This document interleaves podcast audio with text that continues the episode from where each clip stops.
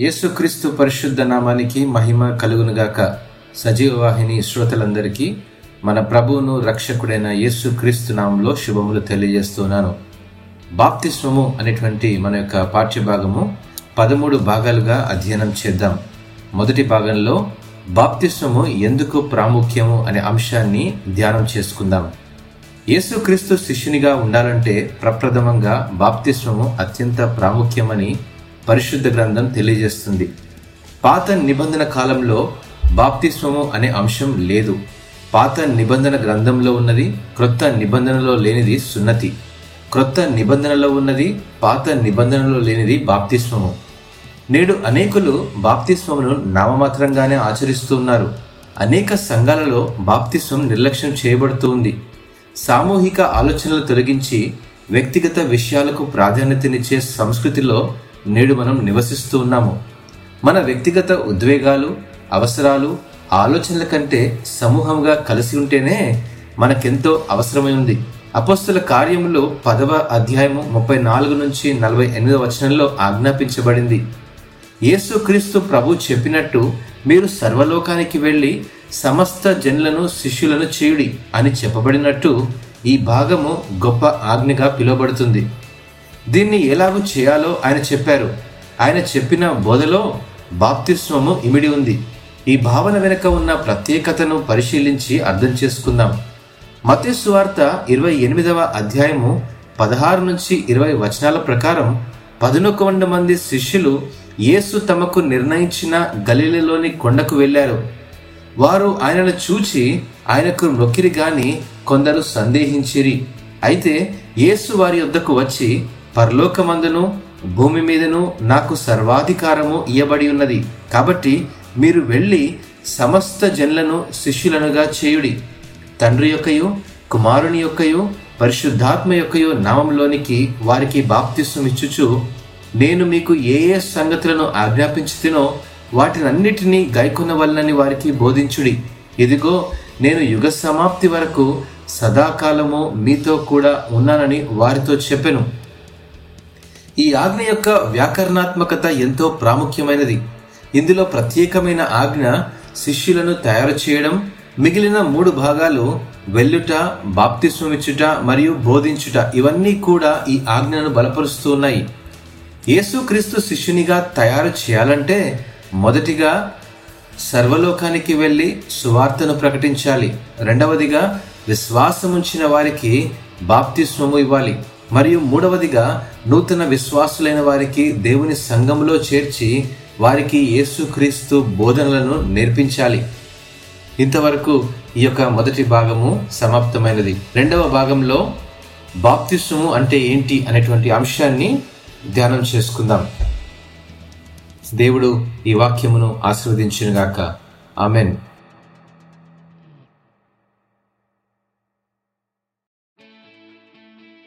యేసుక్రీస్తు పరిశుద్ధ నామానికి మహిమ కలుగునుగాక సజీవాహిని శ్రోతలందరికీ మరొకసారి శుభములు తెలియజేస్తున్నాను బాప్తిస్వము అనేటువంటి మన యొక్క పాఠ్య భాగంలో రెండవ భాగాన్ని అధ్యయనం చేసుకుందాం. బాప్తిస్వము అనగా ఏంటి?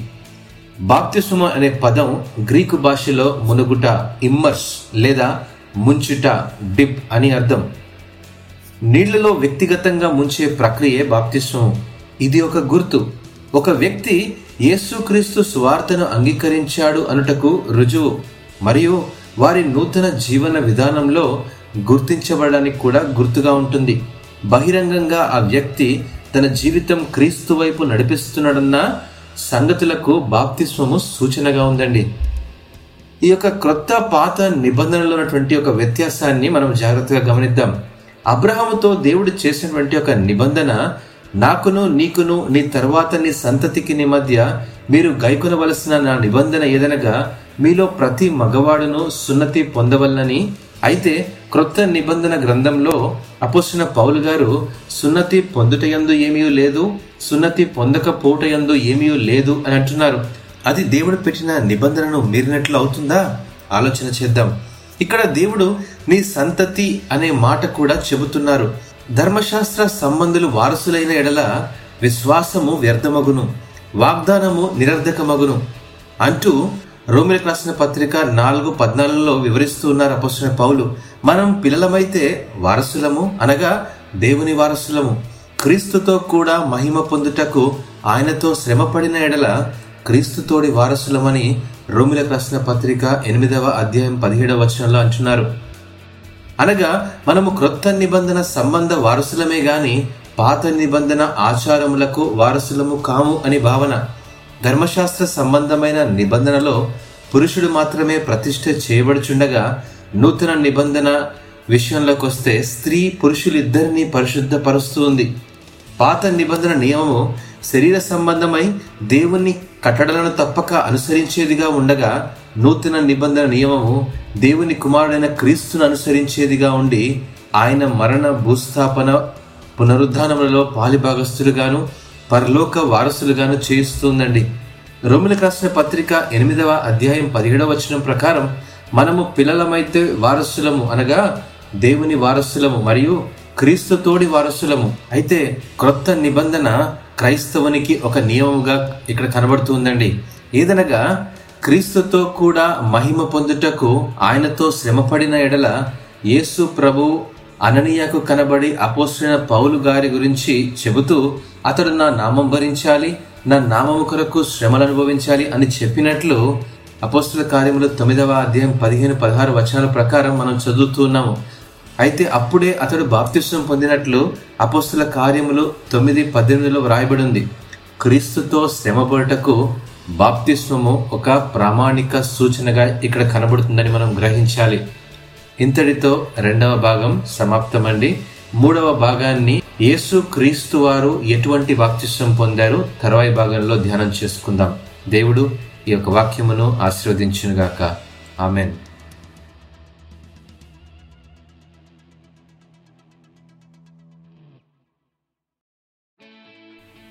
యేసుక్రీస్తు పరిశుద్ధ నామానికి మహిమ కలుగుగాక సజీవాహిని ఈ యొక్క బాప్తిష్టం అనేటువంటి పాఠ్య భాగాన్ని వింటున్న ప్రతి ఒక్కరికి యేసుక్రీస్తు నామంలో మీ అందరికీ శుభములు తెలియజేస్తున్నాను.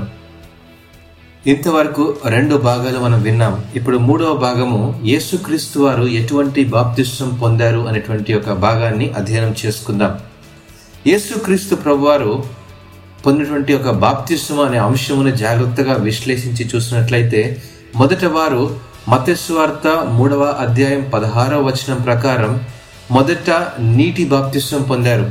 వెనువెంటనే పరిశుద్ధాత్మ బాప్తిస్వం పొందారు. తుదకు అగ్ని బాప్తిస్వం అనగా సిల్వ మరణము పొందారు. బాప్తిస్వం ఇచ్చి యోహాను గారు నేను ఆయనను ఎరగనైతిని గాని నీళ్ళలో బాప్తిస్వమిచ్చుటకు నన్ను పంపినవాడు నీవెవని మీద ఆత్మ దిగివచ్చి నిలుచుట చూచితివో? ఆయనే పరిశుద్ధాత్మలో బాప్తిస్మిచ్చేవాడని నాతో చెప్పినని యోహాన్ సువార్త మొదటి అధ్యాయం ముప్పై మూడవ వచనంలో అంటున్నాడు.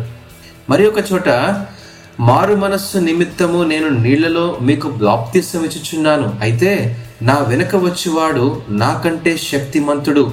ఆయన పరిశుద్ధాత్మలోను అగ్నితోను మీకు బాప్తిస్తం ఇచ్చును అని మతస్వార్త మూడవ అధ్యాయం పదకొండవ వచనంలో అంటున్నాడు. ఎవరి బాప్తిస్తం ఇచ్చి యోహాను అంటే దేవుని యొద్ద నుండి పంపబడిన మనుష్యుడు.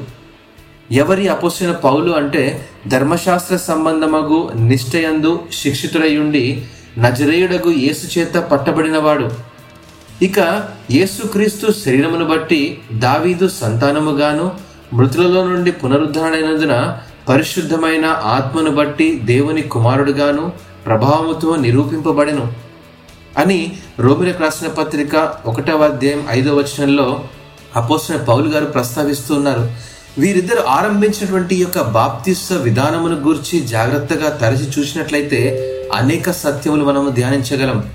యోహాను ఇచ్చిన బాప్తిస్వము పరలోకం నుండి కలిగినదా లేదా మనిషి నుండి కలిగినదా అనేటువంటి ప్రశ్న మార్కు సువార్త పదకొండవ అధ్యాయం ముప్పై వచనంలో కూడా వ్రాయబడిందండి. ఇది మనకు కూడా మొదటి ప్రశ్నే. ప్రేమటువంటి స్నేహితులారా పరలోకం నుండి కలిగినది అనుకుంటే ఆ వాక్య భాగము నీ కొరకే. మనుషుల నుండి కలిగినదా అని అనుకుంటే ఇక లోతైన సంగతులు నీకు వ్యర్థమేనండి.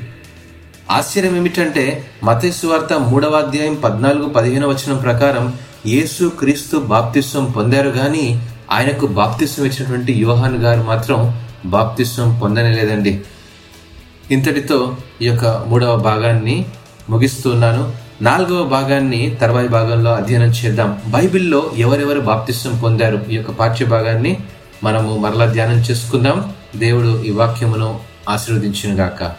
ఆమెన్.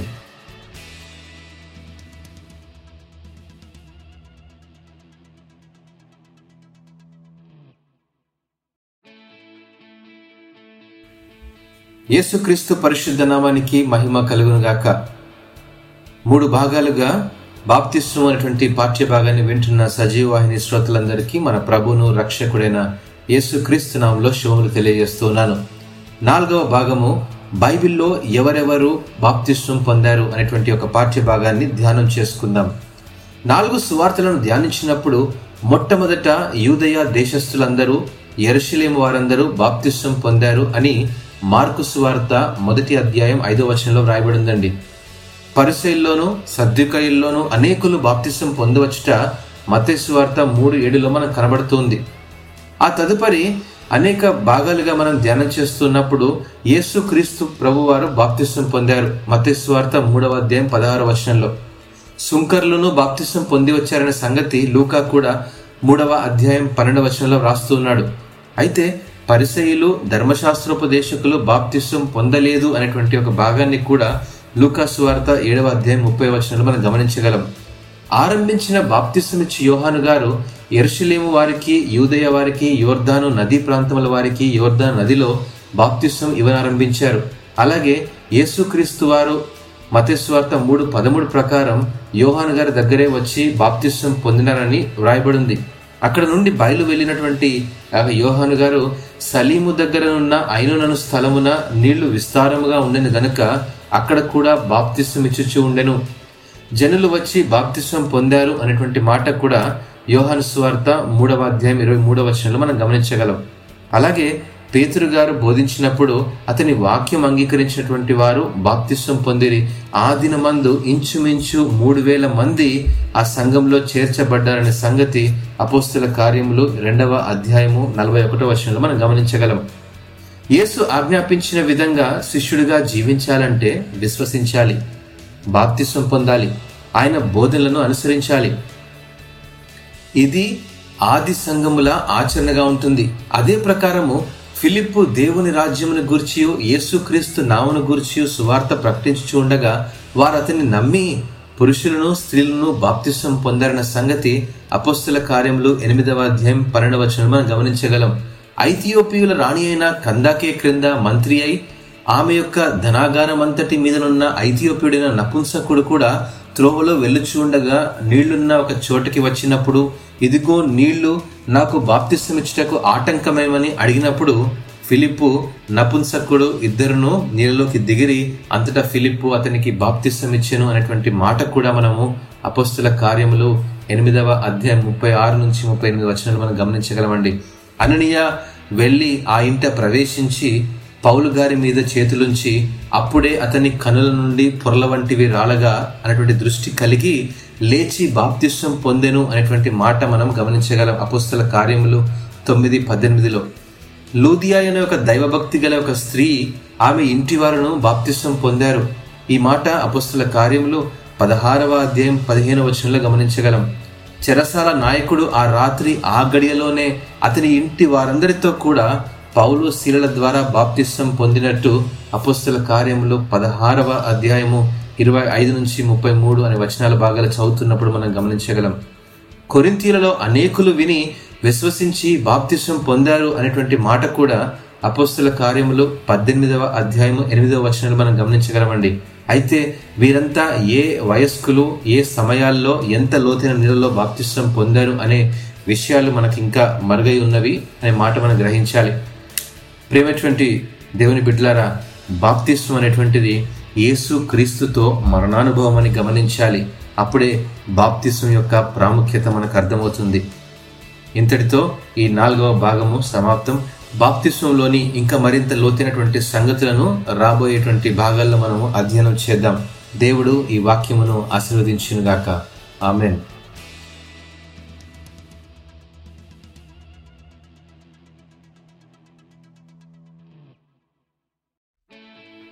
యేసుక్రీస్తు పరిశుద్ధ నామానికి మహిమ కలుగునుగాక ఇంతవరకు మనము నాలుగు భాగాలుగా బాప్తిస్తు అనేటువంటి పాఠ్య భాగాన్ని అధ్యయనం చేస్తున్నాం. ఈ పాఠ్య భాగాన్ని వింటున్నటువంటి సజీవ వాహిని శ్రోతలందరికీ మన ప్రభువును రక్షకుడైన యేసుక్రీస్తు నామంలో శివమును తెలియజేస్తున్నాను. ఐదవ భాగము నీటి బాప్తిస్వము అంటే ఏంటో ఈ భాగాన్ని మనము క్షుణ్ణంగా అధ్యయనం చేసుకుందాం. బాప్తిస్వం అనేటువంటి పదం మీకు ముందుగానే చెప్పబడినట్టు బాప్తిస్వం అనేటువంటి పదం గ్రీకు భాషలో మునుగుట లేదా ముంచుట అనే సంగతులుగా మనకు కనబడుతుంది. అయితే ఈ నీళ్ళలో వ్యక్తిగతంగా ముంచే ప్రక్రియే బాప్తిస్వం ఇది ఒక గుర్తు. ఒక వ్యక్తి యేసు క్రీస్తు సువార్తను అంగీకరించాడు అనటకు రుజువు. మరియు వారి నూతన జీవన విధానంలో గుర్తించబడడానికి కూడా గుర్తుగా కనబడుతుంది. బహిరంగంగా ఆ వ్యక్తి తన జీవితం క్రీస్తు వైపు నడిపిస్తున్నాడన్న సంగతులకు బాప్తిస్మము సూచనగా ఉంటుంది. ఉదాహరణకు ఒక క్రైస్తవేతరుడు క్రైస్తవునిగా మారినప్పుడు ఆ వ్యక్తి నీటి బాప్తిష్టం ఖచ్చితంగా తీసుకోవాలి. ఇది ఆజ్ఞగా ఉంటుంది. యేసు ఆజ్ఞాపించిన విధంగా శిష్యుడిగా జీవించాలంటే సంపూర్ణంగా విశ్వసించాలి. బాప్తిష్టం పొందాలి ఆయన బోధనను అనుసరించాలి. ఇది ఆది సంఘం నుండి వస్తున్నటువంటి ఆచరణ. ఈ ఆచరణ రెండు విషయాలకు గుర్తు. మొదటిది బాప్తిష్టం తీసుకునేవాడు క్రీస్తుకు మరియు ఆయన సందేశాలకు బహిరంగంగా గుర్తించబడాలి. నీటిలో మునిగి లేచుట ద్వారా క్రీస్తు మరణ పునరుద్ధానములకు గుర్తుగా ఉంటుంది ఇక్కడ. క్రొత్త జీవితము కొరకై పునరుద్ధానుడయ్యాడని అర్థం. రెండవదిగా ఆ వ్యక్తి నూతన సమాజంలో గుర్తించబడ్డం. ఎప్పుడైతే అతడు నీటిలో నుండి బయటకు వస్తాడో ఆయన కొరకు ఎదురు చూస్తున్నటువంటి వారు అతన్ని హత్తుకోవడం వల్ల విశ్వాస సమాజంలో అనగా యేసు క్రీస్తు సార్వత్రిక సంఘంలో క్రొత్త కుటుంబంలో సభ్యుడవుతాడు. బాప్తిస్వ సాక్ష్యం లేకుండా దేవుని సంఘంలో సభ్యునిగా ఉండాలని కొంత డబ్బు చెల్లించి పొందే సభ్యత్వం స్వప్రయోజనాలకే గాని దేవునికి అది ఘనతను తెచ్చి పెట్టకపోగా క్రీస్తు సంఘంలో మనకు పాలు పంపులో లేనట్టేనని గమనించాలి. సంఘములో నూతన జన్మ పొందిన వారితో కలిసి బహిరంగంగా గుర్తింపు పొందుటకు యేసు క్రీస్తు ద్వారా కలిగే పాప క్షమాపణ యందు విశ్వాసం ఉంచడానికి బాప్తిస్వం అనేది ప్రాముఖ్యమైనదండి. ఆ తరువాతనే నూతనంగా మారిన వ్యక్తి కుటుంబాల కుటుంబమైన సంఘంలో చేర్చబడతాడు. ఇది దేవుడు నిర్ణయించినటువంటి ప్రక్రియ. మనం దీనికి పాటించ బద్దులమై ఉన్నామని మనం గ్రహించాలి. ప్రేమటువంటి స్నేహితులారా యేసు క్రీస్తును సొంత రక్షకునిగా మన తీర్మానం బాప్తిస్వంతోనే అది రుజువు అవుతుందనే సంగతి మనము గ్రహించాలి. ఈ ఐదవ భాగాన్ని దేవుడు ఆశీర్వదించినగాక. ఆరవ భాగము నీటి బాప్తిసం యొక్క ప్రాముఖ్యత ఏంటో మరొక భాగంలో అధ్యయనం చేసుకుందాం. దేవుడు ఈ వాక్యమును ఆశీర్వదించినగాక ఆమెన్.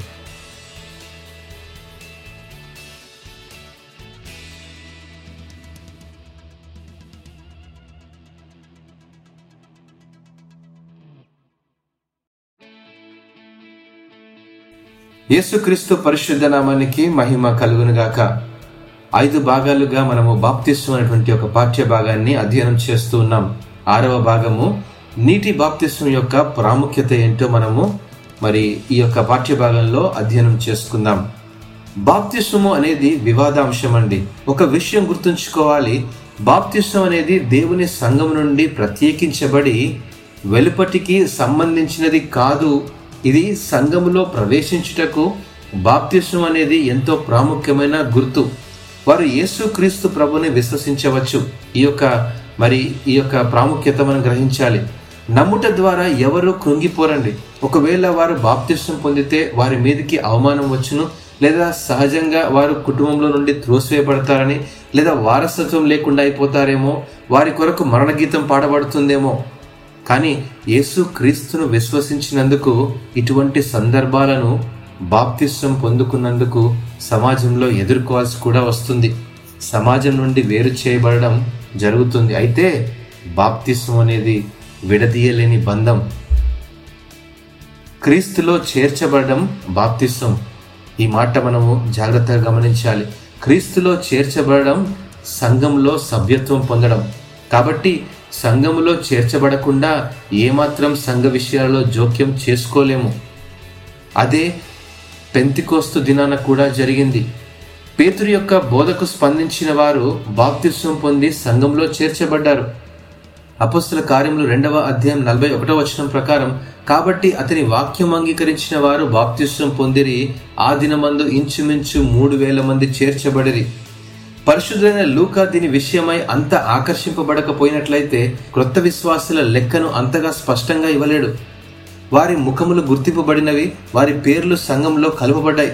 యేసుక్రీస్తు స్వతహాగా చెప్పిన నీతి విషయమై జీవించవలసిన అవసరత ఆనాడు ఆది సంఘం నుండి నేర్చుకోగలం. బాప్తిసం అనేది నీటికి వాక్యానికి సంబంధించిన పని. గ్రీకు భాషలో బాప్టిజో అంటే ముంచుట ఈ క్రియారూపకంలో కడగబడుట కూడా అర్థం. త్రిత్వమైన దేవునితో విశ్వాసికి ఐక్యపరుస్తూ తండ్రి యొక్కయు కుమారుని యొక్కయు పరిశుద్ధాత్మ యొక్క నామంలో అనే మూడు పదాల కలయికగా అవుతుంది బాప్తిజం. బాహ్యంగా కనబడే అంతరంగ మార్పు వంటి ప్రక్రియలు క్రైస్తవేతర మతాలలో కూడా ఈ కడగబడే నీతి సూత్రాలు ఉన్నాయి. అయితే క్రైస్తవ్యంలో అంతరంగిక మార్పు అంటే కేవలం విశ్వాసం మాత్రమే గాక యేసుక్రీస్తుని బట్టి హృదయంలో ఒక బలమైన తీర్మానం కలిగి ఉండడం. ఈ మార్పు అనేది ఒక ప్రత్యేకమైన నీతి కాదు లేక ప్రత్యేకమైన నీతిపై ఆధారపడడం కాదు. మన హృదయంలో దేవునికి స్థానం లేకపోయినట్లయితే నీతి అనేది ఎక్కడా పనికిరాదు. అపోస్తల బోధ కూడా ఇదే. ప్రభు అయిన యేసునందు విశ్వాసం ఉంచుము అప్పుడు నీవు రక్షించబడతావు అని బోధించారు. అపస్తుల కార్యములు పదహారవ అధ్యాయం పద్నాలుగు వచనంలో. చివరిగా బాప్తిస్తున్నటువంటి ఆచరణ మనం గమనించినట్లయితే యేసు క్రీస్తును సంతోషపరచడమేనండి. ప్రేమటువంటి స్నేహితులారా బాప్తిస్వము క్రైస్తవుని నూతన జీవన శైలికి పునాదిగా ఉంటుందని మనం గ్రహించాలి. ఇంతటితో ఈ యొక్క ఆరవ భాగము ముగిస్తూ ఉన్నాను. ఏడవ భాగము పరిశుద్ధాత్మ బాప్తిస్వము అంటే ఏంటో మరొక పాఠ్య భాగంలో అధ్యయనం చేసుకుందాం. దేవుడు ఈ వాక్యమును ఆశీర్వదించినగాక. ఆమెను.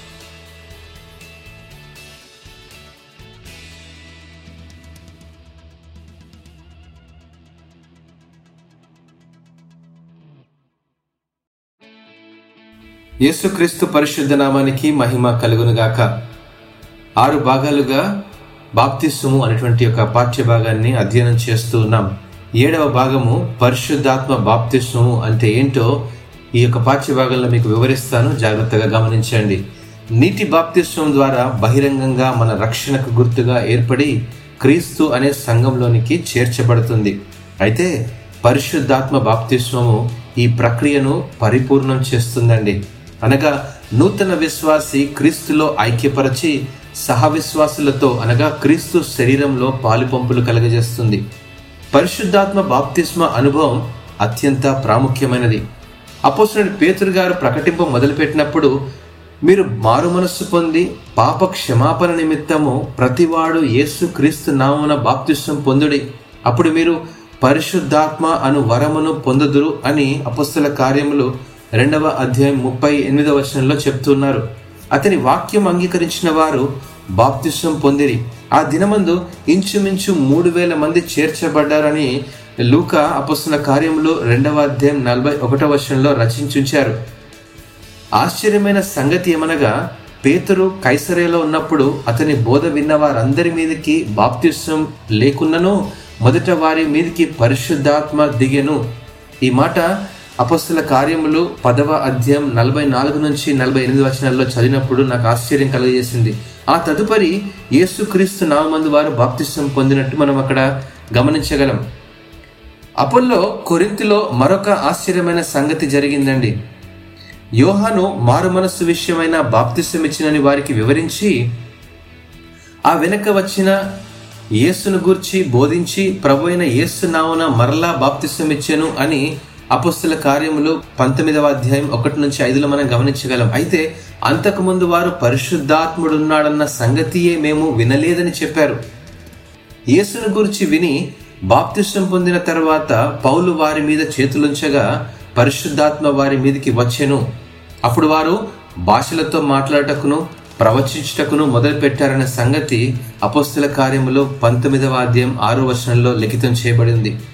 యూదులమైనను గ్రీసు దేశస్థులమైనను దాసులమైనను లేదా స్వతంత్రులమైనను మనమందరము ఒక్క శరీరంలోనికి ఒక్క ఆత్మయందే బాప్తిస్వం పొందితిమి అనే మాట మనమందరము ఒక్క ఆత్మను పానము చేసిన వారమైతిమి అనేటువంటి మాటను అపోసిన పౌలు కొరింతి సంఘానికి రాస్తూ తన మొదటి పత్రిక పన్నెండవ అధ్యాయం పదమూడవ వచనంలో ఈ మనమందరము అనేటువంటి ఒక ఐక్యత కలిగిన మాటలు పరిశుద్ధాత్మ బాప్తిసం యొక్క ప్రాముఖ్యతను వివరిస్తూ ఉన్నాడు. ఇక్కడ ప్రాముఖ్యమైన విషయం యేసు క్రీస్తు శరీరం మరియు రక్తమునకు సాదృశ్యమైన బలలో చేవేటకు అర్హతను పొందే అనుభవాన్ని గురించి పరిశుద్ధాత్మ బాప్తిస్వం ద్వారా వివరిస్తున్నాడండి. ప్రేమటువంటి స్నేహితులారా బాప్తిస్మానుభవం ఒక నూతన జీవితానికి ఆవిర్భావంగా ఉంటుంది. యేసు క్రీస్తు ప్రభు శరీరంలో ఆయన రక్తములో పాలు పొందడం ఒక గొప్ప అనుభవం అని మనం జ్ఞాపకం చేసుకోవాలి. ఇంతటితో ఏడవ భాగాన్ని ముగిస్తూ ఉన్నాను. ఎనిమిదవ భాగంలో పరిశుద్ధాత్మ బాప్తిస్వం యొక్క ప్రాముఖ్యత ఏంటో వివరిస్తాను. దేవుడు ఈ యొక్క పాఠ్య భాగాన్ని దీవించి ఆస్వాదించినగాక ఆమెన్.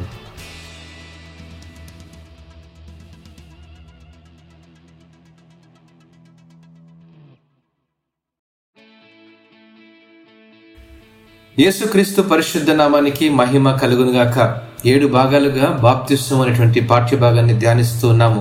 ఎనిమిదవ భాగంలో పరిశుద్ధాత్మ బాప్తిస్వము దాని యొక్క ప్రాముఖ్యత ఏంటో మనము ఈ యొక్క పాఠ్యభాగంలో అధ్యయనం చేద్దాం. ఎఫ్ఎస్సి రాసిన పత్రిక నాలుగవ అధ్యాయం ఐదవ వచనం ప్రకారం ప్రభువు ఒక్కడే విశ్వాసము ఒకటే బాప్తిస్వము ఒకటే అనేటువంటి భావన క్రీస్తు శరీరంలో జత చేయబడిన విశ్వాసులు ఒకే గుంపుగా చేర్చబడి క్రీస్తుతో కూడా సిలువ వేసిన అనుభవం వైపు అనగా అగ్ని బాప్తిస్వం వైపు నడిపించుట పరిశుద్ధాత్మ బాప్తిస్వంతో నిర్ధారించబడి పరిపూర్ణమవుతుందండి. పరిశుద్ధాత్మ బాప్తిస్వం పొందామనే నిర్ధారణ మన ఆత్మ ఫలములను వెల్లడి చేయబడుతుంది. నేనంటాను ఆత్మవరముల కంటే ఆత్మ ఫలములు ప్రాముఖ్యమైనవి. మనము విశ్వాసము గలవారమై నీతి కలుగునను నిరీక్షణ సఫలమగునని ఆత్మ ద్వారా ఎదురుచూచున్నామని గలతి ఐదు ఐదులో మనం గమనించగలం. అయితే ఆత్మ ఫలమేమనగా ప్రేమ సంతోషము సమాధానము దీర్ఘశాంతము దయాళుత్వము మంచితనము విశ్వాసము సాత్వికము ఆశా నిగ్రహము ఐదు ఇరవై రెండు గలతులు మనం గమనించగలం. ఈ ఫలములు ఫలించు జీవితాలు పరిశుద్ధాత్మ బాప్తిస్వం పొందారని నిర్ధారించడమే కాకుండా ఆత్మవరములను పొందే అనుభవం వైపు నడిపించబడతారండి. మనము ఆత్మననుసరించి జీవించే వారమైతేమా ఆత్మననుసరించి క్రమముగా నడుచుకుందామని గలతి ఐదు ఇరవై ఐదులో మనం గమనించగలం. ఈ అనుభవం అభిషేకానికి సాదృశ్యంగా ఉంది. ఇటు అభిషేక శక్తి యేసుక్రీస్తు చెప్పిన విధంగా మనం పొందగలం. అయితే ఆయన అనగా సత్యస్వరూపి అయిన ఆత్మ వచ్చినప్పుడు మిమ్మును సర్వసత్యములోనికి నడిపించును. ఆయన తనంతట తానే ఏమీ బోధింపక వేటిని వినునో వాటిని బోధించి సంభవింపబోవు సంగతులను మీకు తెలియజేయను అనేటువంటి మాట యోహాను స్వార్త పదహారు పదమూడులో గమనించగలం. పరిశుద్ధాత్మ బాప్తిస్వము మన జీవితాలను ప్రక్షాళన చేయడమే కాదు కానీ నిత్యత్వానికి మనల్ని నడిపించు మన జీవన ప్రయాణంలో దేవుని కాపుదలతో పాటు క్రీస్తును చేరుకునే అర్హతను దయచేసేదిగా ఉంటుందండి.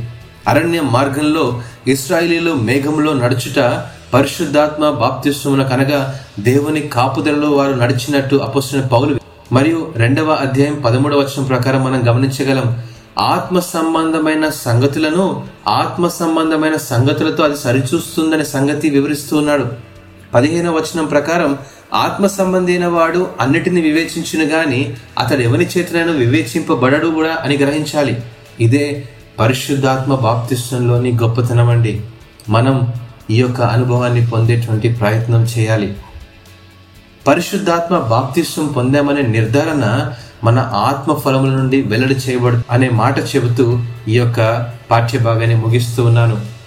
ఇంతటితో ఈ యొక్క ఎనిమిదవ భాగాన్ని పూర్తి చేస్తున్నాను పరిశుద్ధాత్మ బాప్తిస్వము అభిషేక శక్తి అనేటువంటి యొక్క భాగాన్ని తరువాయి భాగంలో అధ్యయనం చేసుకుందాం.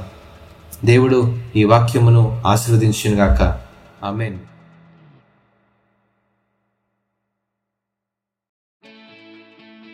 యేసుక్రీస్తు పరిశుద్ధ నామానికి మహిమ కలుగునుగాక సజీవవాహిని శ్రోతలందరికీ మన ప్రభువును రక్షకుడైన యేసుక్రీస్తు నామంలో శుభములు తెలియజేస్తున్నాను. ఎనిమిది భాగాలుగా బాప్తిస్వము అనేటువంటి పాఠ్య భాగాన్ని అధ్యయనం చేస్తూ ఉన్నాం. తొమ్మిదవ భాగము ఈ యొక్క పరిశుద్ధాత్మ బాప్తిస్వము అభిషేక శక్తి అనేటువంటి పాఠ్య భాగాన్ని అధ్యయనం చేసుకుందాం. అపస్తుల కార్యములో పదవ అధ్యాయము ముప్పై ఎనిమిదవ వచనంలో దేవుడు నజరేయుడైన యేస్సును పరిశుద్ధాత్మతోనూ శక్తితోనూ అభిషేకించెను. అభిషిక్తుడైన యేసుక్రీస్తు అపవాదిని గద్దించాడు అపవాది చేత పీడించబడిన వారిని విడుదల చేశాడు అనేక విధములైన రోగములను స్వస్థపరిచాడు. యేసుక్రీస్తు పొందినటువంటి యొక్క అభిషేక అనుభవాన్ని మనం కూడా పొందగలమనే నిరీక్షణ గలవరమై ఉన్నాము. అతి అభిషేక అనుభవంలో పరిశుద్ధాత్మ మనకు సమస్తమును బయలుపరచి సత్యమును బోధించేదిగా ఉంటుంది. సత్యస్వరూపి అయిన ఆత్మ ద్వారా సత్యమును ఎరిగిన మనం సర్వసత్యంలోనికి నడిపించే గొప్ప అనుభవాన్ని పొందగలమండి. అంతేకాకుండా మరి పేతురు రాసినటువంటి రెండవ పత్రిక మొదటి అధ్యాయం మూడు నాలుగు వచనాల ప్రకారం దేవుని స్వభావమునందు మనం పాలివారమౌటకు తన అనుభవ జ్ఞానమును మనలో నింపి మహిమ గుణాతిశయములను బట్టి ఆయన మనకు అమూల్యములను అత్యధికములైన వాగ్దానములను గ్రహించి ఉన్నాడని గ్రహించాలి. దేవుని స్వభావం పొందుకోవడం పరిశుద్ధాత్మ బాప్తిస్తుంతోనే సాధ్యం. దేవుని స్వభావం పొందుకున్న మనం ఆ శక్తి సామర్థ్యాలను వీక్షించే వారంగా కాక ఆ శక్తిని పొంది అనుభవించే వారంగా దేవుడు మనలను ఎన్నుకున్నాడన్న సంగతి గ్రహించాలి. దేవుని శక్తి మనలో పనిచేయడానికి పరిశుద్ధాత్మ చాలా అవసరం. దేవుడు విశ్వాసిలో నివసించే పరిశుద్ధాత్మ ద్వారా సమస్తాన్ని జరిగిస్తాడన్న మాట సత్యమైంది.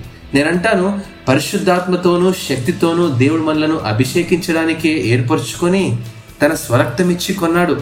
పరిశుద్ధ గ్రంథంలోని ప్రతి వాగ్దానాలను మన జీవితంలో నెరవేర్చడానికి పరలోక శక్తి సామర్థ్యాలను భూలోక శక్తి సామర్థ్యాలను మనలో అనుదినం నింపి మన జీవితాలకు సంబంధించిన ప్రతి వాగ్దానం నెరవేర్చబడడానికి తనదైన అభిషేక శక్తి సామర్థ్యాలను పరిశుద్ధాత్మ ద్వారా మనకు దయచేస్తూ ఉన్నాడు. రోజువారి జీవితంలో ఏ పని చేస్తున్నా మన దేవుని స్వభావ సిద్ధమైన దేవుని శక్తిలో జీవించేటువంటి వారంగా ఉన్నామని విశ్వసించాలి. యేసుక్రీస్తు నేర్పిన అభిషేక అనుభవాన్ని మనం కూడా అలవర్చుకొని అనుదిన క్రైస్తవ జీవన శైలిలో ఇటు అభిషేక శక్తి సామర్థ్యాలను పెంపొందించుకోవాలనేటువంటి ఉద్దేశం మనం కలిగి ఉన్నప్పుడే ఈ పరిశుద్ధాత్మ బాప్తిస్వంలో గొప్ప అభిషేక శక్తిని మనం పొందగలమండి. ప్రేమటువంటి స్నేహితులారా అంతర్గత విశ్వాసం యొక్క బాహ్య వ్యక్తీకరణ బాప్తిసం పరిశుద్ధాత్మ బాప్తిసం అది పరిపూర్ణం చేయబడుతుందని ఈ యొక్క పాఠ్యభాగంలో మనం నేర్చుకున్నాం. ఇంతటితో తొమ్మిదవ భాగము మరి ముగిస్తూ ఉన్నాను.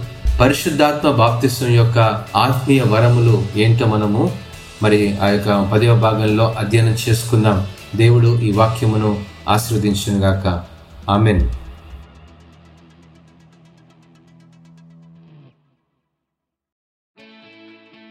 యేసుక్రీస్తు పరిశుద్ధ నామానికి మహిమ కలుగునుగాక.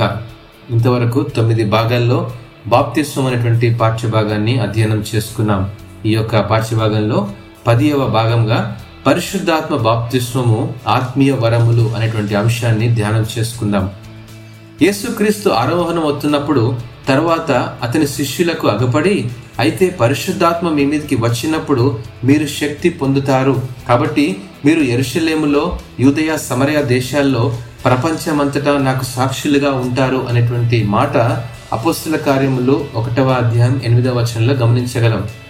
ఈ మాట చెప్పి ఆరోహణమయ్యాడు యేసుక్రీస్తు ప్రభు. అపోస్తుల కార్యములు రెండు మూడు ప్రకారం పెంతికొస్తు పండుగ దినమున పరిశుద్ధాత్మ అనుభవం పొందుకున్నారు. వారిలో ఒక వినూత్నమైన వాక్శక్తి అక్కడ గమనించగలం. ఈ శక్తి ఆత్మీయ వరములకు సాదృశ్యంగా ఉంది. అంతేకాదు ఎవరికి అర్థము కాని భాషలో లేదా శబ్దాలతో వారు మాట్లాడలేదు గాని ప్రతి మనుష్యుడు తన తన స్వభాషతో వారు మాట్లాడట విని అపస్తుల కార్యం రెండు ఆరు ప్రకారంలో మనము ఈ యొక్క పాఠ్యభాగంలో స్పష్టంగా గమనించగలం. అదే అదే అధ్యాయాన్ని అపస్తుల కార్యంలో రెండు అధ్యాయాన్ని మనం గమనిస్తున్నప్పుడు క్షుణ్ణంగా అధ్యయనం చేస్తున్నప్పుడు ఈ పాఠ్యభాగాల్ని ధ్యానిస్తూ ఉన్నప్పుడు పరిశుద్ధాత్మ శక్తిని పొందుకున్న శిష్యులు ఆత్మీయ వరములను కూడా పొందుకున్నారు. ఈ వరములు ప్రవచన వరం దర్శనాలను వివరించే వరం యేసుక్రీస్తు నామంలో సూచక క్రియలను చేసే వరం ఇటువంటి వరములు వారు పొందుకున్నారు. యోవేల గ్రంథము రెండవ అధ్యాయం ఇరవై ఎనిమిదవ వచనం ప్రకారం అంత్య దినములలో దేవుని ఆత్మ కుమ్మరించబడినప్పుడు ఇట్టి వరములను పొందుకుంటామనే వాగ్దానం కూడా మనకు రాయబడింది. అపస్తుల కార్యములు రెండు పదిహేడు ప్రకారం ఆనాడు శిష్యులు పొందుకున్న శక్తి నేడు మనం కూడా పొందుకోగలమని నిర్ధారించబడిందండి. ఈ ఆత్మీయ వరములు పొందుకున్నటువంటి అనుభవం క్రీస్తును గూర్చిన సువార్తను అనేకులకు ప్రకటించుటకు సంసిద్ధులమవుతామండి. ఈ వరములు చీకటిలో ఉన్న వారిని మరణ ఛాయలోనూ ఉన్న వారిని విడిపించి వారికి వెలుగు దయచేయగల శక్తి దానికి ఉన్నదని గమనించాలి. అంత్య దినాలలో దేవుని ప్రణాళికలను బయలుపరిచే ప్రవచనాత్మక వరములతో సంఘములను తన రాకడ కొరకు సంసిద్ధులను చేసే శక్తి దానికి ఉన్నదని గమనించాలి. రోగపీడితులను అనారోగ్యము గల వారిని యేసు నామంలో స్వస్థపరచగల శక్తి కూడా ఈ వరములకున్నవని గ్రహించాలండి. అపోస్తరుల బోధలో సహవాసములో రొట్టె విరుచుటలో మరియు ప్రార్థనలో ఎడతెగక ఉన్నప్పుడే ఇట్టి ఆత్మీయ వరములను పొందగలం. ఆది అపోస్తరులు ఇట్టి క్రమమును పాటించారు కాబట్టే సంఘాలుగా విస్తరించబడి అనేకులను ప్రభువైపు నడిపించింది. ఇది మన బాధ్యత. కాబట్టి ప్రేమటువంటి స్నేహితులారా పరిశుద్ధంగా జీవించాలంటే మొదట దేవుని నుండి క్రొత్త జీవితాన్ని మనం పొందుకోవాలి. ఈ యొక్క క్రొత్త జీవితాన్ని పొందుకున్నామనే మాట నిర్ధారించబడడం అది బాప్తిస్వంతోనే సాధ్యమండి. ఈ గొప్ప బాప్తిస్వ అనుభవాన్ని మనం పరిశుద్ధాత్మతో పరిపూర్ణం చేయడానికి ప్రయత్నం చేద్దాం. ఇంతటితో పదవ భాగం సమాప్తం. పదకొండవ భాగంలో అగ్ని బాప్తిస్వము అంటే ఏంటో మీకు వివరిస్తాను. దేవుడు ఈ యొక్క పాఠ్య భాగాన్ని దీవించి ఆస్వాదించినగాక ఆమెన్.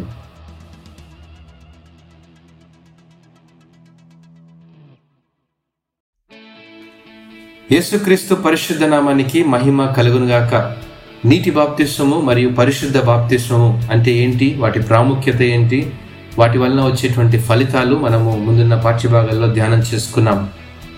పదకొండవ భాగము అగ్ని బాప్తిస్వము అనేటువంటి యొక్క పాఠ్యభాగాన్ని ఈ యొక్క భాగంలో అధ్యయనం చేసుకుందాం. నీటి ద్వారా మరియు పరిశుద్ధాత్మ ద్వారా బాప్తిస్వము అనేటువంటి పదములు కాస్త సులువుగా అనిపించినప్పటికీ అగ్నిబాప్తిస్వం అనే మాట కొంత సందేహానికి దారితీస్తుంది మరియు గందరగోళంగా కూడా అనిపిస్తుంది. నీటిలో మునిగితే నీటి బాప్తిస్వము అన్నట్లు అగ్ని చేత కాల్చివేయబడితే అగ్ని బాప్తిస్వం అనే సందేహం ఖచ్చితంగా ఉంటుందండి.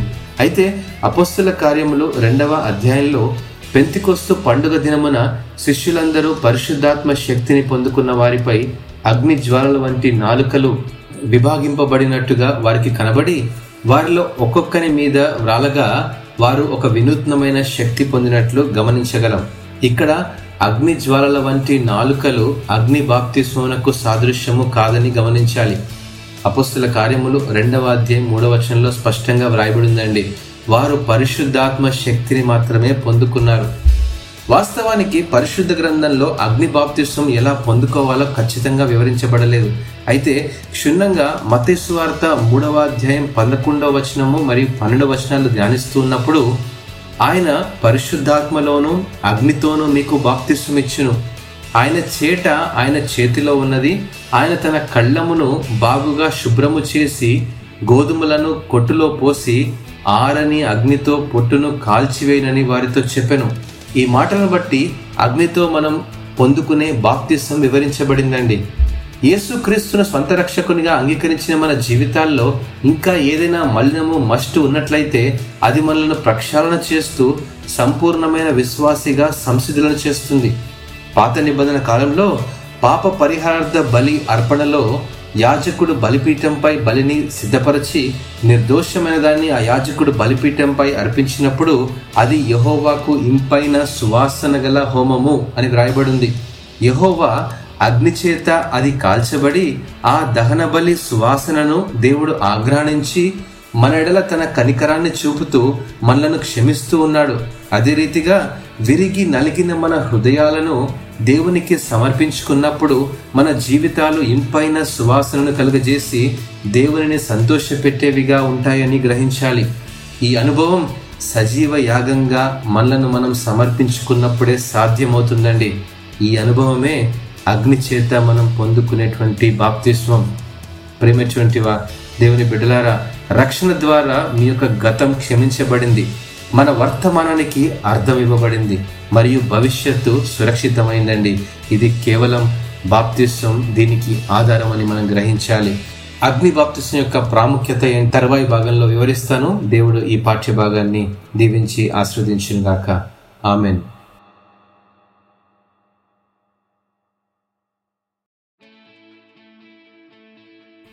యేసుక్రీస్తు పరిశుద్ధ నామానికి మహిమ కలుగునుగాక.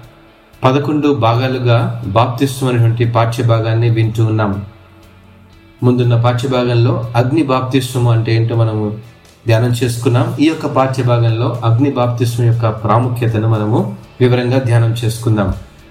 అగ్ని చేత బాప్తిస్వం పొందేటువంటి ఈ ప్రక్రియలో శ్రమల ద్వారా మన జీవితాలు పరీక్షించబడతాయి.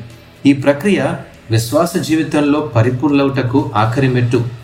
అపోసిన పౌలు తన అనుభవాన్ని రోమా సంఘానికి వివరిస్తూ శ్రమ ఓర్పును ఓర్పు పరీక్షను పరీక్ష నిరీక్షను కలుగజేయనని ఎరిగి శ్రమల ఎందును అతిశయపడదుము అంటున్నాడు. ఎందుకనగా ఈ నిరీక్షణ మనలను సిగ్గుపరచదు. మనకు అనుగ్రహింపబడిన పరిశుద్ధాత్మ ద్వారా దేవుని ప్రేమ మన హృదయములలో కుమ్మరింపబడి ఉన్నదని స్పష్టం చేస్తూ ఉన్నాడు. రోమిలకు రాసిన పత్రిక ఐదవ అధ్యాయము మూడు నుంచి ఐదవ వచనంలో ఈ భాగాన్ని గమనించగలం. క్రైస్తవ విశ్వాసంలో శ్రమ అనేది ఓ వినూత్నమైన అనుభవం. శ్రమ కలిగినప్పుడు దేవుణ్ణి దూషించి విశ్వాసాన్ని మధ్యలోనే వదిలేసే వాళ్ళు అనేకులుంటారు. వీరు బాప్తిస్వం అనుభవం పొందినప్పటికీ కొంత లోకంలో మరియు కొంత దేవునిలో ఉండేవారు. ఎందుకంటే వీరికి శ్రమలు ఎదుర్కోవడం కష్టతరం. ఆ శ్రమను దాటడానికి వ్యక్తిగత నిర్ణయాలతో కూడిన మార్గాలను వెతుక్కుంటారు. కానీ ఆ అనుభవం గుండా వెళ్ళడానికి ప్రయత్నించరు. అయితే ఎటువంటి శ్రమ వచ్చినా అగ్ని వంటి శ్రమ వచ్చినా అది చివరకు మరణమైన లెక్క చేయని వాళ్ళు కొందరుంటారు వీరే దేవునికి కావలసిన వాళ్ళు. క్రైస్తవుడు అగ్ని వంటి శ్రమల ద్వారా పరీక్షించబడతాడు. ఇదేమి వింత కాదు అని పేతురు వివరిస్తూ తన మొదటి పత్రిక నాలుగవ అధ్యాయం పన్నెండవ వచనంలో అంటాడు ఈ శ్రమ క్రీస్తులో మనకున్న విశ్వాసాన్ని పరీక్షించడాన్ని సూచిస్తుంది అని జ్ఞాపకం చేస్తూ ఉన్నాడు. బంగారము కొలిమిలో వేయబడినప్పుడు మలినము మస్టు అగ్నిలో కాల్చివేయబడి శుద్ధమైన మేలిమైన బంగారంగా తయారవుతుంది. అలాగే శ్రమల గుండా ప్రయాణిస్తున్నప్పుడు మన విశ్వాసము పరీక్షించబడి పరిశుద్ధమైన వారంగా రూపాంతరం పొందుతాము. అనేక రకములైన శ్రమ కొన్నిసార్లు మన చుట్టూ ఉన్న సమాజంలో బాధలు నిందలు అవమానాలు మరియు సామాజిక బహిష్కరణలు ఎదుర్కోవాల్సి వస్తుంది. ఈ శ్రమానుభవంలో మరణాన్ని కూడా లెక్క చేయని హతసాక్షులు క్రీస్తుకు మరింత దగ్గర చేరుకునే అనుభవాన్ని పొందుతున్నారు. ఇట్టి శ్రమలను దేవుడు మన జీవితంలో అనుమతిస్తారు. ఇది దేవుని చిత్తమండి శ్రమలు మనలను క్రీస్తులో మరింత బలపరచడానికే గాని కృంగదీయడానికి కాదు. అగ్ని వంటి శ్రమలు చివరకు మరణానికి దారితీసిన క్రీస్తును చేరుకుంటామనే నిరీక్షను పెంపొందింపజేస్తుంది. శ్రమలో సహనం బలపరచబడాలి. అంటే క్రీస్తు మనతో ఉన్నాడనే విశ్వాసం ఆ దేవుని సన్నిధిలో ఉన్నామనే నిశ్చయత కలుగజేస్తుంది. ఆయనతో మనం కలిగి ఉన్న సాన్నిహిత్యం మన హృదయానికి కలిగిన గాయములను అందులోని వేదన నుండి స్వస్థత కలుగజేస్తుందని మనం గ్రహించాలి. గనుక దేవుడు మనకు కలిగే ప్రతి వేదనలోనూ మనం పొందే ప్రతి శ్రమలోనూ మనకు తోడై ఉంటాడనే నమ్మకం మనకుంటేనే కదా విశ్వాసంలో మరింత బలము పొందగలమండి. ఇటు విశ్వాసమే మనలను నీతిమంతులుగా చేస్తుంది. నీతిమంతుడుగా తీర్చబడాలంటే క్రీస్తుతో శ్రమపడిన అనుభవం కావాలండి. ఈ అనుభవమే అగ్ని బాప్తిసం పొందుకున్నామనటకు రుజువు. చివరి భాగాన్ని తర్వాయి పాఠ్య భాగంలో అధ్యయనం చేసుకుందాం. బాప్తిసం లేకపోతే పరలోక ప్రవేశం లేదా అనేటువంటి ప్రశ్నకు సమాధానాన్ని తర్వాయి భాగంలో మీకు జ్ఞాపకం చేస్తాను. దేవుడు ఈ వాక్యమును ఆస్వాదించినగాక ఆమెన్.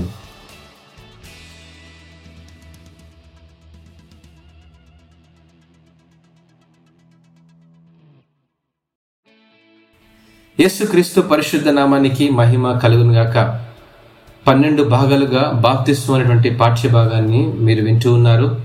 చివరి భాగము బాప్తిస్వము లేకపోతే పరలోక ప్రవేశం లేదా ఈ యొక్క ప్రశ్నకు సమాధానాన్ని ఈ యొక్క పాఠ్యభాగంలో అధ్యయనం చేసుకుందాం. బాప్తిస్వం అనేది యేసు ప్రభు ఇచ్చిన నియమాలలో ఒకటి. బాప్తిస్వం కంటే ప్రాముఖ్యమైనది మన పాపములను ఒప్పుకొని విడుదల పొందడం. యేసుక్రీస్తును స్వంత రక్షకునిగా అంగీకరించడం. ఇదే రక్షణ. క్రైస్తవ విశ్వాసానికి రక్షణ సంచకరువు లాంటిదండి. పరలోక రాజ్యం చేరాలంటే రక్షణ అనివార్యం. రక్షణ అనుభవం లేకుండా పరలోకం చేరుకోవడం అసాధ్యం.